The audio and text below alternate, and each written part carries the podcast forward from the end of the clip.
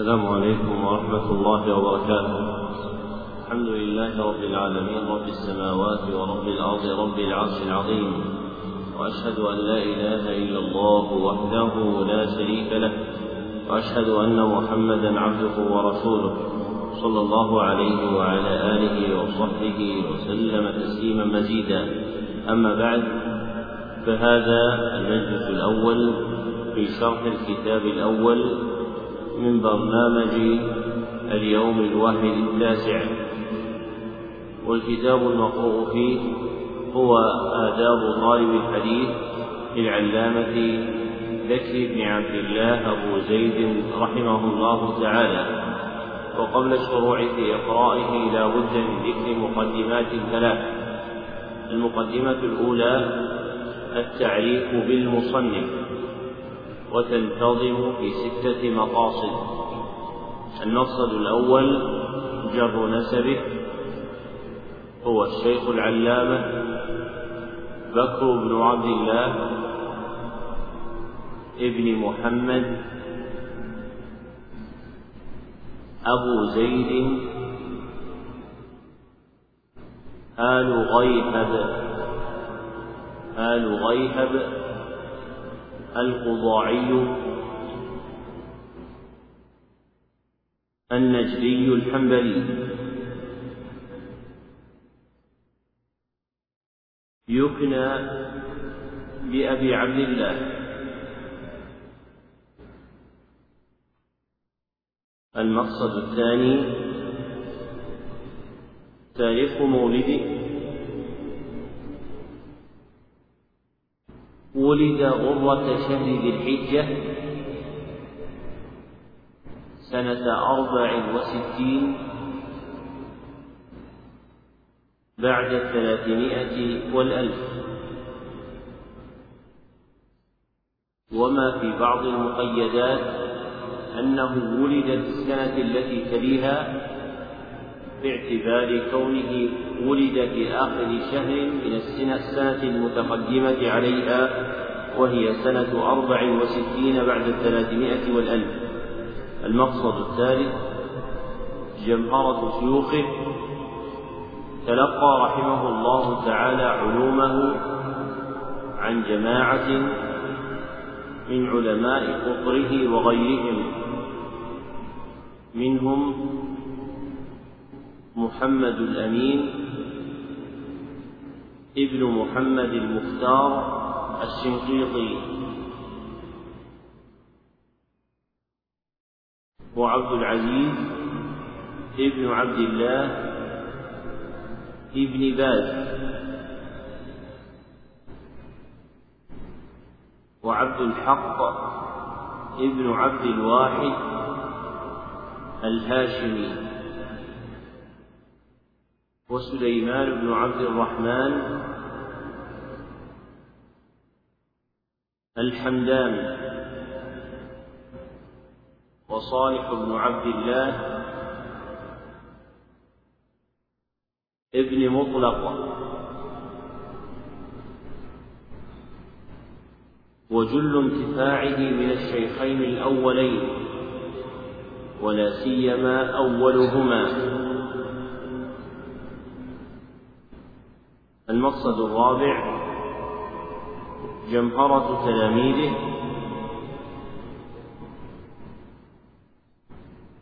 تصدى رحمه الله للتدريس في المسجد النبوي.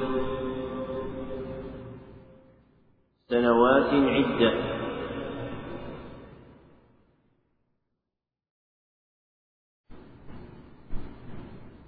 وكان من الكتب التي أقرأها سنن ابن ماجه.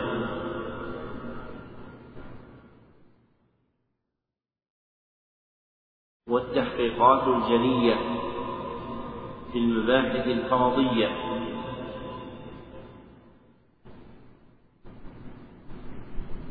ثم انقطع في النصف الثاني من عمره بعد سنة ألف وأربعمائة عن التدريس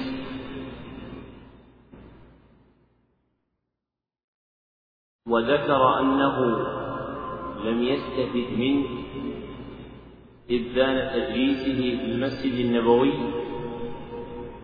إلا رجل واحد من إفريقيا ولم يسمه فبقي اسمه مجهولا. ثم استفاد منه بعد جماعة من من الباحثين بالمدارسة والمناقشة. منهم يحيى بن عبد الله الثماري وعلي بن محمد العمراني. المقصد الخامس ثبت مصنفاته. يعد رحمه الله أحد المكثرين من التصنيف.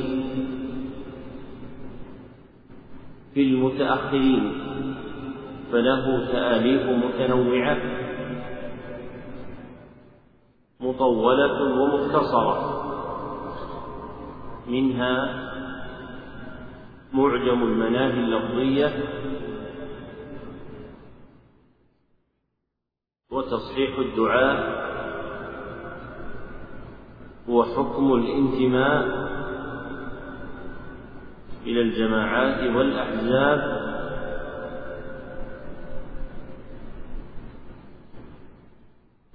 وكتاب النوازل. المقصد السادس تاريخ وفاته. توفي رحمه الله يوم الثلاثاء.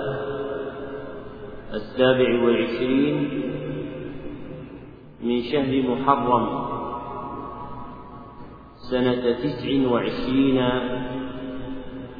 بعد الأربعمائة والألف وله من العمر أربع وستون سنة فرحمه الله رحمة واسعة. المقدمة الثانية تعريف بالمصنف وتنتظم في ستة مقاصد أيضا. المقصد الأول تحقيق عنوانه اسم هذا الكتاب آداب طالب الحديث.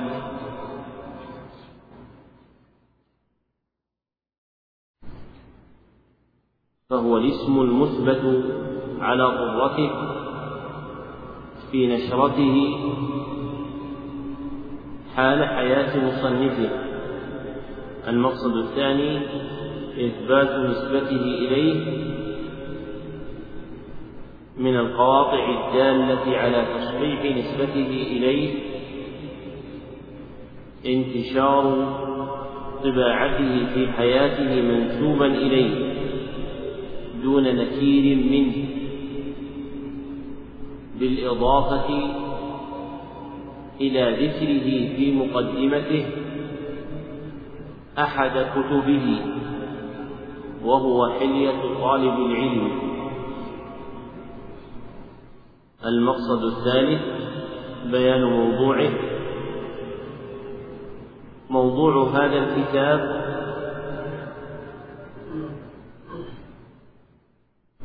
هو الآداب المحتاج إليها.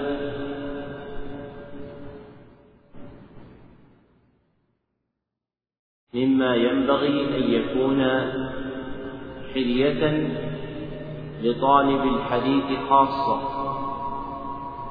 وطالب العلم عامة.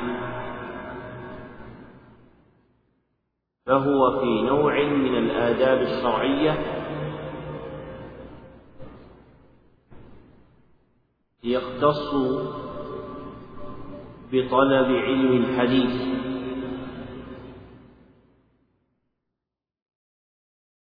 المقصد الرابع ذكر رتبته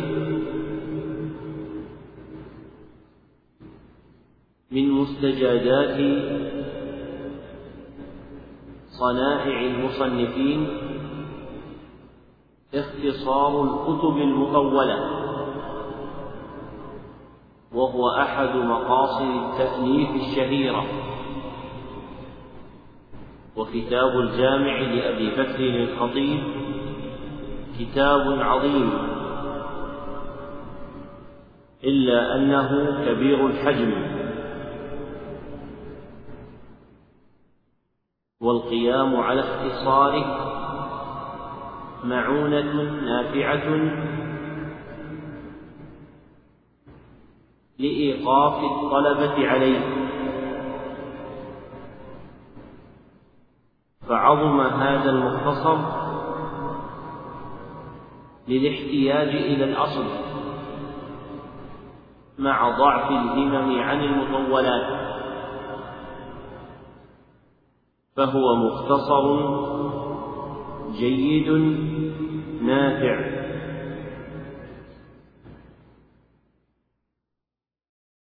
ووقع فيه إخلال يسير بالاختصار في مواضع متفرقة.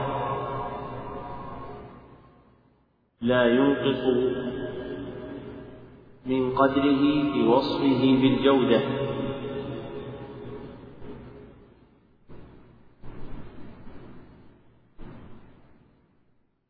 المقصد الخامس توضيح منهجه.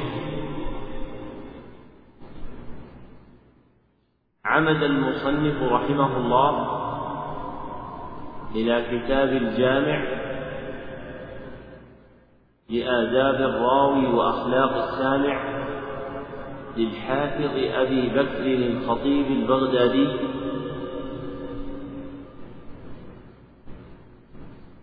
فانتقى لبابه.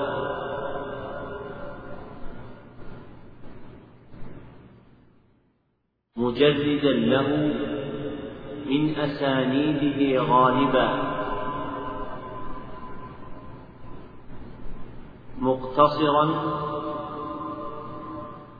على جل تراجمه والأقوال المأثورة فيه.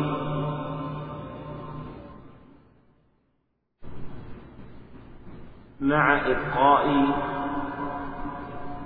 كلام الخطيب نفسه.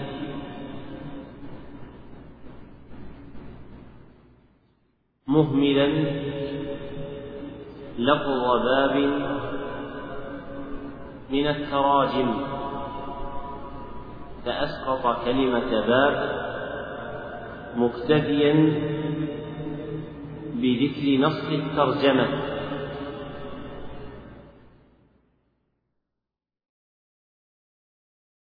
مع إضافات قليلة.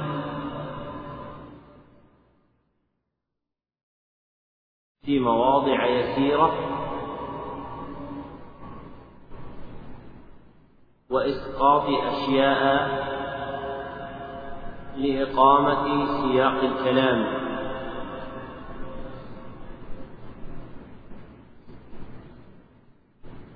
وربما أشار أحيانا إلى تخريج الحديث مختصرا. كقوله رواه مسلم أو الترمذي. المقصد السادس العناية به. لم تتجاوز العناية بهذا الكتاب طبعه أكثر من مرة.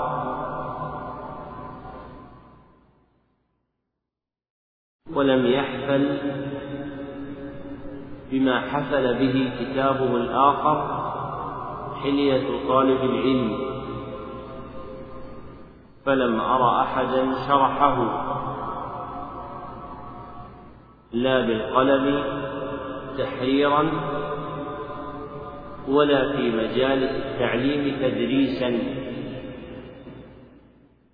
وهو حقيق بإقرائه بين يدي إقراء كتب الحديث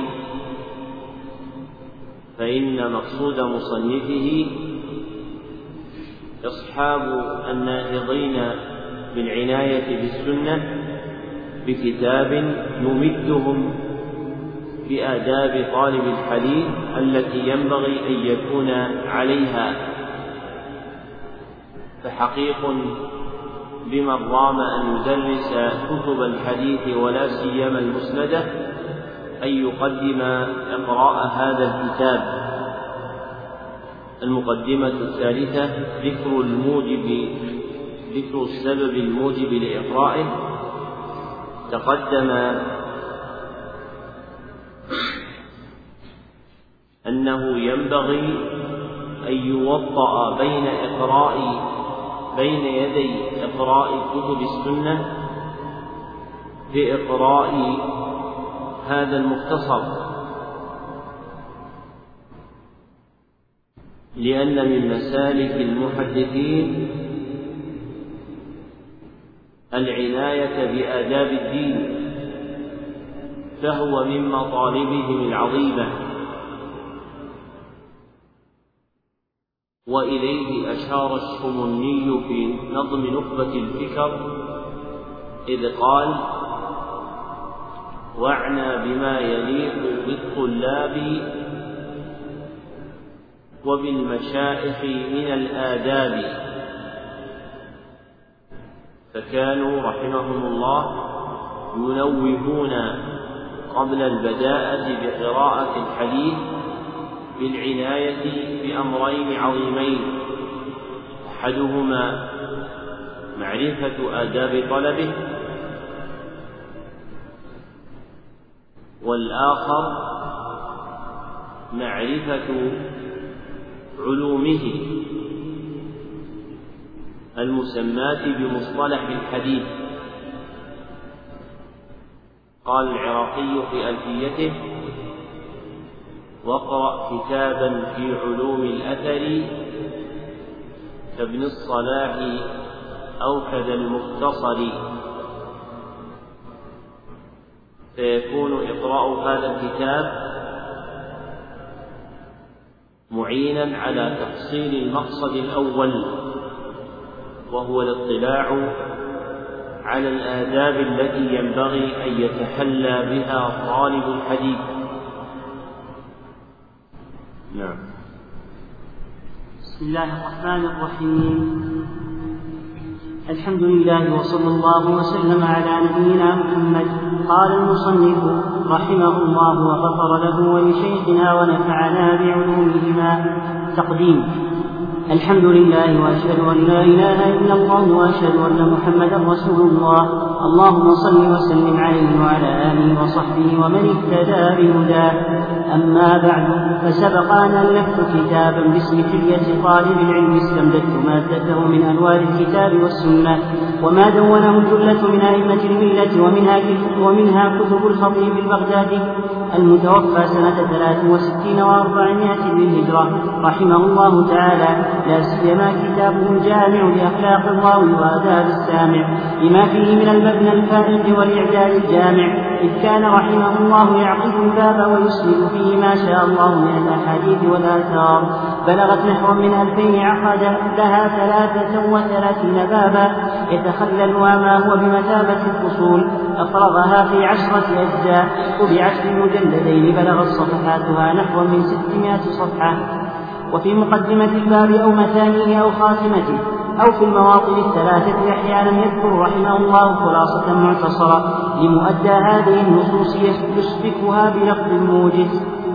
من حر اللفظ مليح المبنى متين المعنى يسبكها بلفظ موجز من حر اللفظ مليح المبنى متين المعنى بعد أن جعل بين يدي كتابه مقدمة حافلة.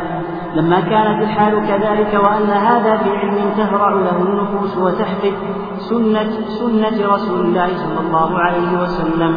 ولما انتشر في عصرنا ولله الحمد من حب اتباع السنة النبوية والجد في طلبها والطلاب بحاجة إلى مختصر في الآداب يدرسونه قبل الخوض في الحديث وعلومه ليلجوا إليه من بابه بعد معرفة آدابه ولأني لم أرى كتابا مختصرا بخصوص آداب طالب الحديث على هذا المنوال وإن كانت معدودة في أنواع علوم الحديث كان لا بد من إفرادها على نسق واحد في البيان.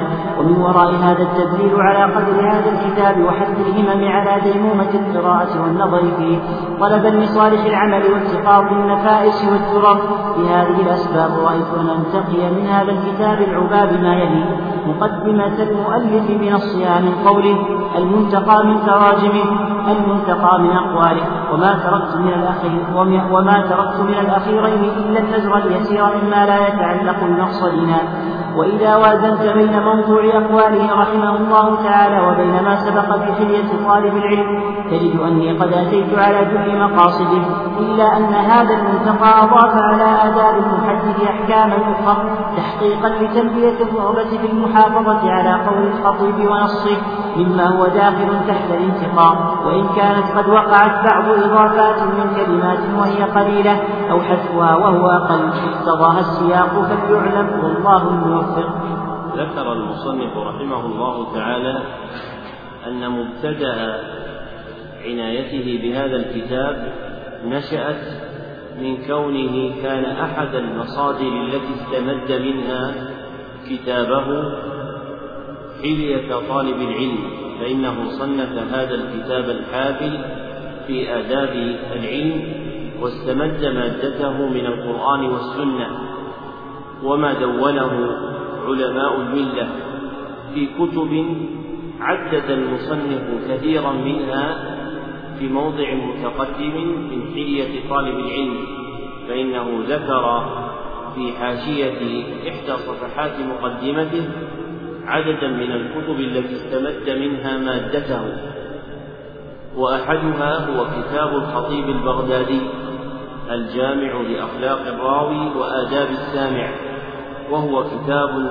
عظيم جدا كما قال مختصره بما فيه من المبنى الفائق والإعداد الجامع فهو قد جمع بين الحسن في جانبيه مبنى ومعنى فإنه ضمن في آداب العلم وأخلاق الرواية نحو من ألفين من الأحاديث والآثار. عقد لها أبو بكر الخطيب البغدادي ثلاثة وثلاثين بابا يتخللها ما هو بمثابة الفصول جاءت في عشرة أجزاء بتقسيم المصنف وطبعت في مجلدين.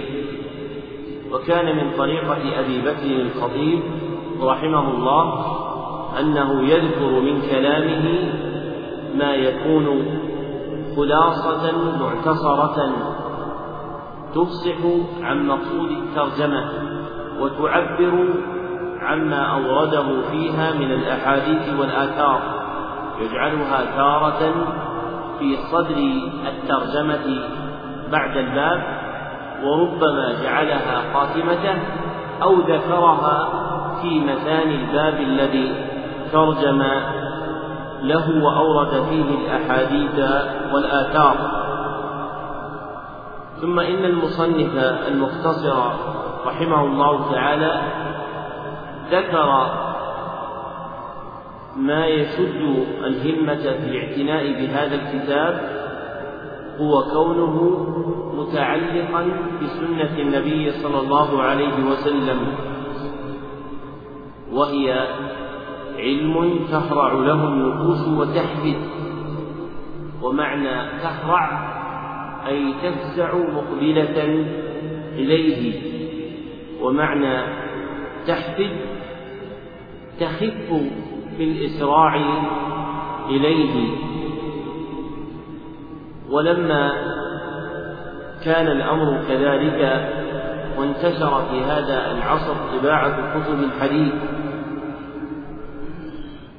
وعظم الاعتناء به وظهرت السنة في كثير من البلدان بعد ذهاب كثير من أنوارها وجد جماعة من الطلبة في تحصيل العلوم الحديثية اقتضى ذلك تأليف مختصر في آداب الحديث يستعان به على معرفة ما ينبغي أن يتحلى به الحديثي الخائض في علوم الحديث ليلج إلى علم الحديث من بابه بعد معرفة الآداب فإن الآداب بمنزلة المفتاح الذي يدخل إلى العلم منه.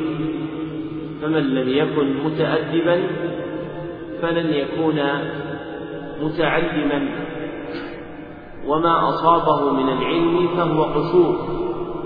فإن العلم لا يكون إلا لذوي النفوس الزكية والأخلاق القويمة. وآثار السلف في هذا الباب كثيرة وتقدم طرف منها في مجالس مختلفة.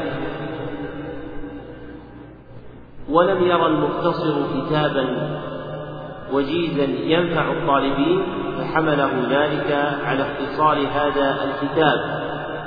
ورام من وراء هذا الاختصار كما قال التدليل على قدر هذا الكتاب وحث الهمم على ديمومة القراءة والنظر فيه. فلعل المتعاطي للمختصر المجعول له يرغب في الأصل. فيحمله ذلك على أن يقرأه. وهذا من منافع المختصرات. فإن المختصرات فإن المختصرات تقرب البعيد وترغب في أصولها. فرب إنسان لم يكن يرفع رأسا إلى أصل حتى قرأ مختصره. فلما اطلع عليه تشوفت نفسه إلى قراءة أصله ومن وقف على درر الفوائد والنفائس كما قال المختصر التقط منها ما شاء الله له أن يلتقط. وكان من فرح المختصر بكتاب الجامع فيما أخبرني به رحمه الله أن حديث كل أمر ذي بال لا يبدأ فيه ببسم الله الرحمن الرحيم. بهذا اللفظ كان مجهول المخرج له وكان ذلك في زمن قديم قبل تصنيف الفهارس الحديثية. فلما قرأ هذا الكتاب وقف عليه عند المصنف مخرجا بإسناده ويكاد يكون تخريج الخطيب له هو أقدم المصادر الحديثية التي روت هذا الحديث بهذا اللفظ بإسناده فإنه لم يروه إلا أحد جاء بعده كعبد القادر الرهاوي في الأربعين والسبكي في مقدمة طبقات الشافعية. والكتب المطولة فيها نفائس ودرر والمختصرات تقربها. ثم ذكر المصنف, المصنف المختصر رحمه الله مقاصد اختصاره بأنه يذكر مقدمة المؤلف بنصها ثم ينتقي من تراجمه وقد ذكر أكثرها ثم ينتقي من أقوال أبي بكر الخطيب.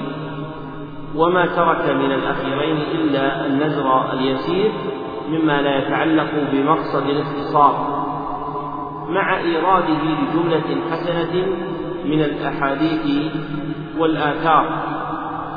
وقد حقق رحمه الله تعالى بصنيعته جهدا حسنا في نفع الخلق بتقريب الكتاب الأصل إليهم لكن لا يزال الكتاب محتاجا إلى اختصار جامع لا يترك شيئا مما أورده الخطيب من الأحاديث والآثار فإن المختصر رحمه الله ترك كثيرا من الأحاديث والآثار التي أوردها الخطيب وكان جل اهتمامه أن يورد عبارة أبي بكر الخطيب وإن هذا لحسن لكن أحسن منه إبقاء الأحاديث والآثار التي ذكرها الخطيب رحمه الله تعالى. فإن في هذا الكتاب من الآثار ما لا يوجد في غيره. وجل المصنفين في آداب الطلب قديما وحديثا هم عالة على هذا الكتاب في التقاط الآثار والقصص والأخبار الواردة في طلب العلم. وقديما قال أبو بكر بن نقطة رحمه الله كل من صنف في علوم الحديث فهم عيال على كتب أبي بكر الخطيب أي أنهم ساروا بسيره فإنه صنف في أنواع علوم الحديث كتبا عديدة ومن جملة تلك الكتب كتابه في آداب الراوي وأخلاق السامع المسمى بالجامع والناس بعده في آداب الطلب عيال عليه. فكثير من الأحاديث والآثار المشهورة في آداب الطلب هي من درر هذا الكتاب المسندة فيه. نعم. أحسن الله إليكم. قال المختصر رحمه الله المنتقى من مقدمة الجامع أخلاق الراوي وآداب السامع. بسم الله الرحمن الرحيم. الحمد لله ذي القدرة والجلال والنعم السابغة والإفضال الذي من علينا بمعرفته وهدانا إلى الإقرار بربوبيته وجعلنا من أمة خاتم النبيين السامي بفضله على سائر العالمين. الطاهر الأعراق الشريف الأخلاق الذي قال الله الكريم مخاطبا له في الذكر الحكيم وإنك لعلى خلق عظيم. صلى الله عليه وسلم وأزلف منزلته لديه وعلى إخوانه وأقربيه وصحابته الأخيار وتابعيه. وسلم عليه وعليهم أجمعين دائما أبدا إلى يوم الدين أما بعد فقد ذكرت في كتاب شرف أصحاب الحديث ما يحلو ذا الهمة على تتبع آثار رسول الله صلى الله عليه وسلم والاجتهاد في طلبها والحرص على سماعها والاهتمام بجمعها والانتساب إليها ولكل علم طريقة ينبغي لأهله أن يسلكها وآلات يجب عليهم أن يأخذوا بها ويستعملوها وقد رأيت خلقا من أهل هذا الزمان ينتسبون إلى الحديث ويعدون أنفسهم من أهله المتخصصين بسماعه ونقله وهم أبعد الناس ممن مما يدعون وأقلهم معرفة بما إليه ينتسبون. يرى الواحد منهم إذا, إذا كتب عددا قليلا من الأجزاء واشتغل بالسماع برهة يسيرة من الدهر أنه صاحب حديث على الإطلاق. ولما يجد نفسه ويتعبها في طلابه ولا لحقته مشقة الحفظ لصنوفه وأبوابه وهم مع قلة كسبهم له وعدم معرفتهم به أعظم الناس كبرا وأشد الخلق تيها وعجبا لا يراعون لشيخ حرمة ولا يوجبون لطالب ذمة يخلقون بالراوين ويعنفون على المتعلمين خلاف ما يقتضيه العلم الذي سمعوه وضد, وضد الواجب مما يلزمهم أن يفعلوه. والواجب أن يكون طلبة الحديث أكمل الناس أدبا وأشد الخلق تواضعا وأعظمهم نزاهة وتدينا وأقلهم طيشا وغضبا لدوام قرع أسماعهم بالأخبار المشتملة على محاسن أخلاق رسول الله صلى الله عليه وسلم وآدابه وسيرة السلف الأخيار من أهل بيته وأصحابه. وطرائق المحدثين ومآثر الماضين فيأخذوا بأجملها وأحسنها ويصرفوا عن أرذلها وأدونها. وأنا أذكر في كتاب هذا بمشيئة الله ما بنقلة الحديث وحماله حاجة إلى معرفته واستعماله من الأخذ بالخلائق الزكية والسلوك بالطرائق الرضية. في السماع والحمل والأداء والنقل وسنن الحديث ورسومه وتسمية أنواعه وعلومه على ما ضبطه حفاظ أخلافنا عن الأئمة من شيوخنا وأسلافنا ليتبعوا في ذلك دليلهم ويسلكوا بتوفيق الله سبيلهم ونسأل الله المعونة على ما يرضى والعصمة من اتباع الباطل والهوى. ذكر المختصر رحمه الله مقدمة الأصل. التي بين فيها أبو بكر الخطيب رحمه الله تعالى أنه صنف كتابا اسمه شرف أصحاب الحديث يحدو ذا الهمة على تتبع آثار رسول الله صلى الله عليه وسلم والاجتهاد في طلبها والحرص على سماعها والاهتمام بجمعها والانتساب إليها. ولكل علم طريقة ينبغي لأهله أن يسلكوها وآلات يجب عليهم أن يأخذوا بها ويستعملوها. ومن آلة الحديثي الآداب الرضية والأخلاق السوية فإنه لا ينفق في صناعة الحديث ولا يرتفع فيها إلا متخلق بالأخلاق النبوية. قال وكيع بن الجراح رحمه الله لا يرتفع في هذه الصنعة إلا صادق وذكر معناه عن الأوزاعي وغيره. فلا يعلو في صنعة الحديث وعلمه إلا المتخلق بالأخلاق الزكية فإن علم الحديث علم زكي لكونه متعلقا بالهدي النبوي ولا يصلح العطر إلا للبدن النظيف. وكذلك لا تصلح العلوم الحديثية إلا للمتخلق بأخلاق الشريعة. ولأجل هذا اعتنى حفظة الحديث وأربابه على الحقيقة بامتثال آدابه والحث عليها. فلا تجد حافظا برز في علوم الحديث إلا وشهر بحسن الطريقة وسواء السبيل. في ملازمة الآداب الشرعية وقل أن تجد عالما كاملا في الحديث وهو مطبوع عن الأخلاق الردية بل لا يكون كذلك. ومن نسب إلى الحديث مع خلوه من الأخلاق الكاملة فتلك نسبة اسمية وليست حقيقة رسمية. والأسماء ولا سيما في الأزمان المتأخرة يتلاعب بها لما تسلط على العلم غير أهله إما من أرباب السلطان أو المال أو الجاه أو غير ذلك. ومما حمل الخطيب زيادة على ما تقدم في كون الآداب آلة للحديث هو نشوء ناشئة في زمنه ينتسبون إلى الحديث ويعدون أنفسهم من أهله وهم أبعد الناس مما يدعون وأقلهم معرفة مما إليه ينتسبون. فيعد أحدهم نفسه من أهل الحديث وأصحابه وليس له جهد ظاهر ولا أخذ باهر له. ويزيد في الطنبور نغمة وفي السوء شبرا عندما لا يتخلق بأخلاق أهله فهو مع قلة كتبه للحديث وعدم معرفته به أعظم الناس كبرا وأشد الناس تيها وعجبا والتيه هو الكبر مع الصلف وضيق الخلق.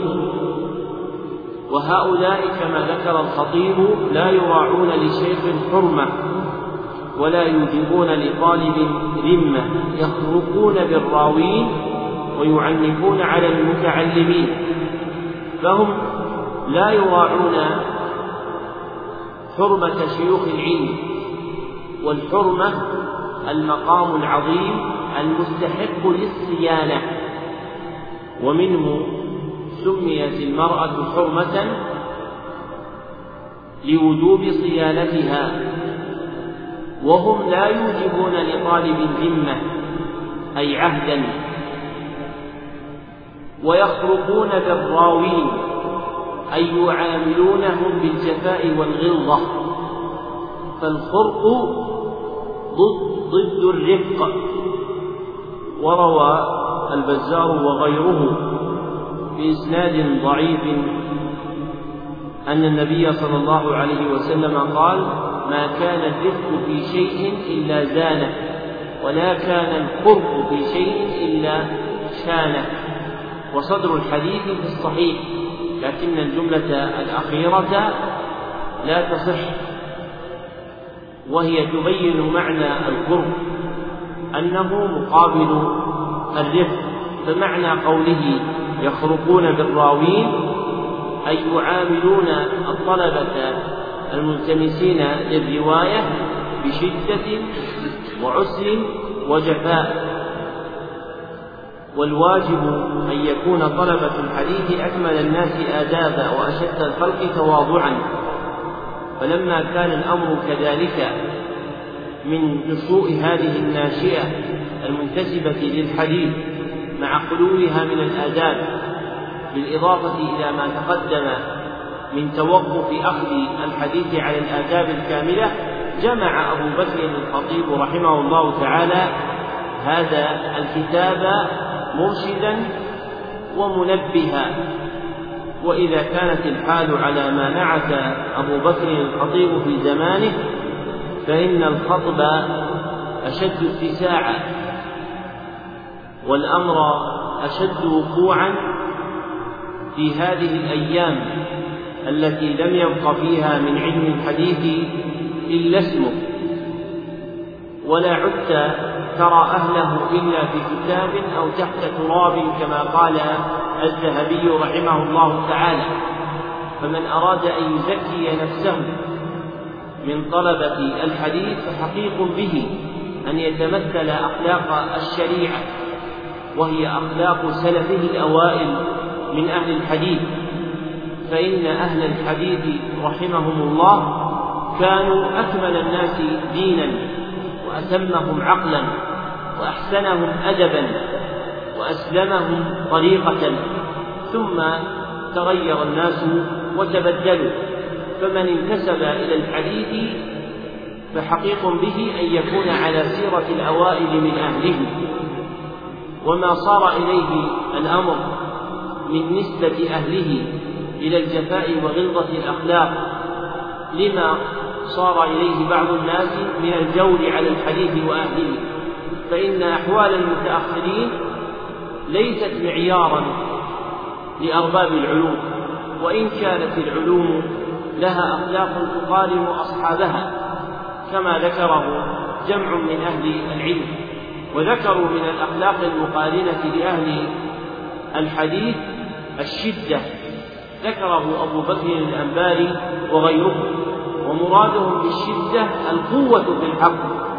فالأمر كما ذكر الشافعي إذ قال ومن كتب الحديث قويت حجته لأن الناس يشتركون غالبا في العلم بالقرآن ويتفاضلون في العلم بالسنن وكتبة الحديث لهم اطلاع واسع على الحجج الأثرية من الأحاديث النبوية فتقوى عارضتهم في مباحثات العلوم. وتلك القوة هي التي ذكرها جماعة باسم الشدة. وأما أن يجعل أن من أخلاق أهل الحديث الملازمة لهم هي الضيق والعسر على الخلق فهذه جناية على الحديث وأهله. وينبغي أن يكون صاحب الحديث سمحا سهلا متخلقا بأخلاق أهله من الأوائل رحمهم الله تعالى. نعم. أحسن الله إليكم. قال رحمه الله المنتقى من تراجمه وأقواله. الأول النية في طلب الحديث. يجب على طالب الحديث أن يخلص نيته في طلبه ويكون قصده بذلك وجه الله سبحانه وليحذر أن يجعله سبيلا إلى نيل الأعراض وطريقا إلى أخذ الأعوار فقد جاء الوعيد لمن ابتغى ذلك بعلمه. وليتق المفاخرة والمباهاة به وأن يكون قصده في طلب الحديث نيل الرئاسة واتخاذ واتخاذ الأتباع وعقد المجالس. فإن الآفة الداخلة على العلماء أكثرها من هذا الوجه. وليجعل رحمه الله فإن الآفة الداخلة على العلماء أكثرها من هذا الوجه أي من جهة طلب الرئاسة والتكثر بالأتباع. وذكر هذا المعنى أبو الفرج ابن الجوزي رحمه الله تعالى في صيد خاطره فإنه رأى أكثر الناس من الوعاظ والفقهاء همتهم مقصورة على طلب كثرة الجمع والترأس على الخلق وهي آفة عظيمة فإن المرء يزين له أنه إذا اجتمع الناس عنده عظم شأنه وارتفع ذكره وحصل نفعه وليس الأمر كذلك. وإنما يكون النفع بقدر ما في القلب من الصدق. فمن صدق في بذل العلم وتعليم الخلق كتب الله عز وجل على يده النفع ولو كان المتلقي عنه واحدا. وفي أخبار نافع مولى عبد الله بن عمر رضي الله عنه أنه كان يجلس في المسجد النبوي بعد الفجر فلا يجلس إليه أحد إلا مالك بن أنس. فكتب مالك حديث نافع وشهر حديث نافع برواية مالك عنه فامتلأ كتب الحديث من الصحيحين والسنن والمسانيد بحديث نافع من رواية تلميذه الأوحد مالك بن أنس ولنافع تلاميذ آخرين تلاميذ آخرون لكن أكثرهم انتفاعا به وأكثرهم نشرا لعلمه هو مالك بن أنس فجرى من النفع على يد نافع بطريق تلميذ واحد ما لم يجري على يد آخرين لهم تلاميذ كثر لأن النفع على قدر ما في القلب. فمن قوي ما في قلبه من الصدق والإقبال على الله في تعليم الخلق كتب الله عز وجل على يديه النفع. ولا ينبغي أن يكون كثرة الجمع محركا للمعلم ولا للمتعلم. فإن من المعلمين من لا تقوى عزيمته ولا ترتفع همته في التعليم والتدريس إلا إذا كثر الجمع عندهم. فإذا قلوا قل حظه من العناية بدرسه. ومن المتعلمين من لا يخضع إلى الدروس إلا إذا كثر الجمع الحاضر لها. وهذه من علامات الرياء. ذكره أبو حامد الغزالي غفر الله له فإن من شغف بدروس المشاهير الذين تجتمع الناس عندهم ولم يكن أخذه للعلم إلا عن طريقهم ففي أخذه للعلم نظر من جهة سلامة قصده فإن الصادق في التماس العلم لا يغتر بهذه الظواهر بل يلتمس من ينفعه ولو لم يكن حاضرا عنده إلا واحد أو لا يحضر عنده أحد بالكلية. وفي كل زمن وكل بلد إلى يومنا هذا من تجد من تجد حلقته حلقته خلية من المتعلمين. فلا يصل إليه إلا الواحد بعد الواحد مع أن نفعه لهم أكثر بكثير. من نفع المستهلين لكن الاغترار بهذه الظواهر يوقع في هذه الأمور المضلة. نعم. أحسن الله إليكم قال رحمه الله وليجعل حفظه للحديث حفظ رعاية لا حفظ رواية فإن رواة العلوم كثير ورعاتها قليل ورب حافظ كالغائب وعالم كالجاهل وحامل للحديث ليس معه منه شيء. إذ كان في اقتراحه لحكمه بمنزلة الذاهب عن معرفته وعلمه وليعلم أن الله بمنزلة الذاهب عن معرفته وعلمه. عن معرفته وعلمه. قوله رحمه الله وليجعل حفظه للحديث حفظ رعاية لا حفظ رواية. حفظ الرعاية هو الحفظ المقارن للعمل. فمن حفظ الحديث مع العمل به كان حفظه حفظ رعاية. أما المقتصر على إجراء ألفاظه وسياقها دون عمل بها فذلك حفظ رواية ولفظ. نعم. الله إليكم. وليعلم أن الله تعالى سائله عن علمه فيما طلب ومجازيه على عمله به. الثاني ذكر ما ينبغي للراوي والسامع أن يتميزا به من الأخلاق الشريفة. فذكر جملة فيها يجمعها حديث أبي هريرة رضي الله عنه أن رسول الله صلى الله عليه وسلم قال إنما بعثت لأتمم صالح الأخلاق. ذكر المصنف رحمه الله تعالى حديثا جامعا في باب الآداب هو حديث أبي هريرة إنما بعثت لأتمم صالح الأخلاق أخرجه أحمد وغيره بإسناد حسن وهو أصل الأحاديث المروية في باب الآداب وتقدم أن كل باب ديني ففيه حديث أو حديثان هما عماده وهذا الحديث هو عمدة باب الآداب ففيه تعظيم الآداب وبيان علو شانها لأن النبي صلى الله عليه وسلم بعث لإتمام صالح الأخلاق لأن الأخلاق نوعان. أحدهما وهبي جبلي والثاني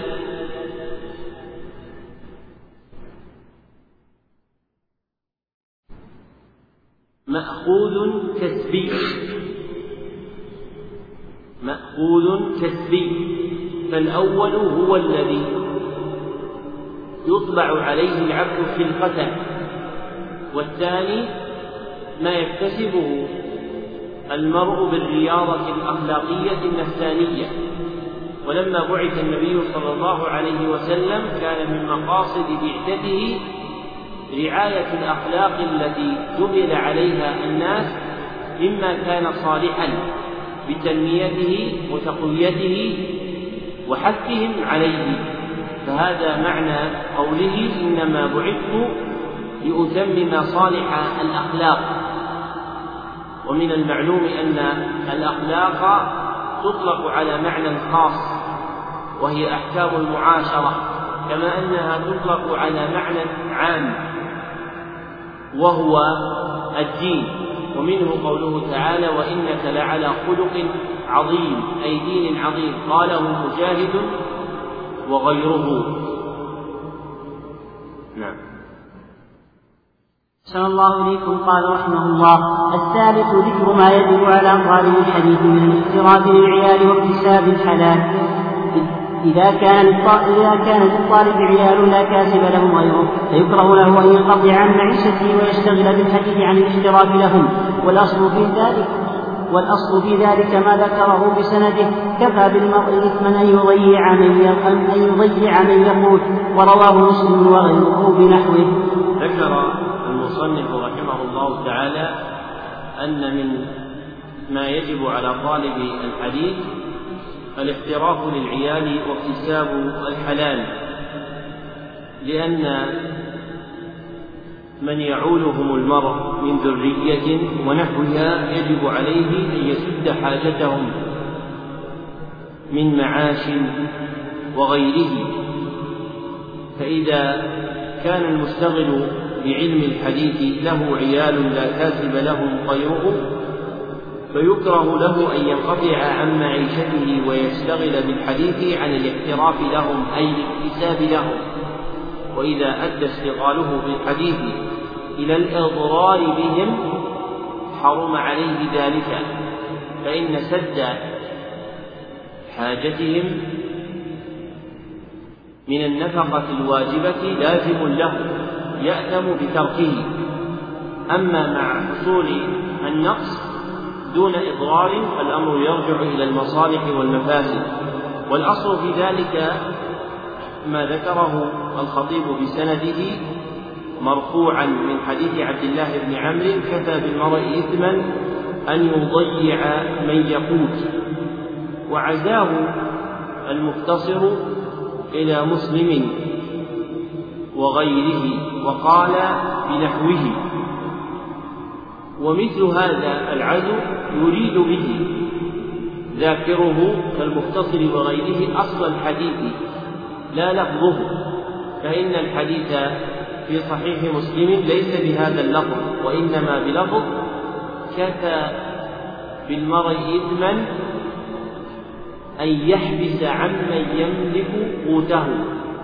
كفى بالمرء إثما أن يحبس عمن يملك قوته. وأما باللفظ الذي ذكره المصنف فرواه أبو داود وغيره وهو ضعيف بهذا اللفظ والمحفوظ لفظ مسلم. وبينهما فرق. لأنه باللفظ الذي ذكره المصنف وهو عند أبي داود كفى بالمرء إثما أن يضيع من يقوت يدخل فيه كل أحد تجب على المرء نفقته من ذرية أو عبد مملوك أو غيرهما.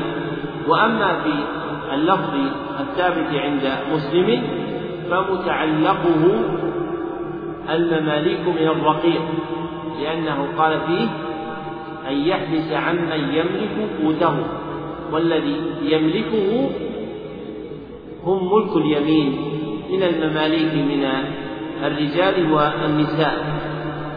فاللفظ الذي عند مسلم خاص وإن كان معناه عام وأما اللفظ الآخر فهو عام.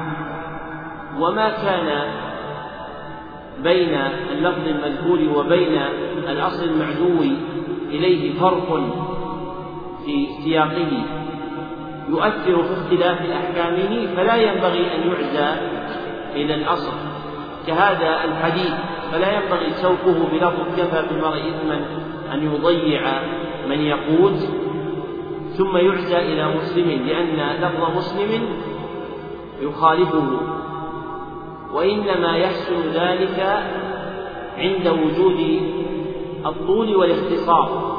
فلو أن أصل الحديث عند مسلم مطولا وهذا لفظ مختصر لا يخالف سياق مسلم ساغ العزم عند ذلك إلى مسلم وهذا يفعله البيهقي وغيره. وفيه قال العراقي في الألبية والأصل يعني البيهقي ومن عزا. وليس إذ زاد الحميدي ميزا. والمقصود أنه إذا كان اللفظ المذكور يخالف لفظ الأصل الذي عزي إليه فلا ينبغي أن يعزى إليه. بما يوهمه من كون الحديث بهذا اللفظ في ذلك الكتاب مع خلوه منه. أما إذا كان مأخذ المناسبة بينهما الطول والاختصار فإن هذا أمر واسع وعلى هذا القدر يقع الاختصار مراعاة لحال الموظفين والمدرسين وبقايا الطلاب الذين يحضرون اليوم. ونستكمل بقيته إن شاء الله تعالى بعد صلاة العصر وبعد صلاة العشاء. والحمد لله رب العالمين وصلى الله وسلم على نبينا ورسوله محمد وآله وصحبه أجمعين.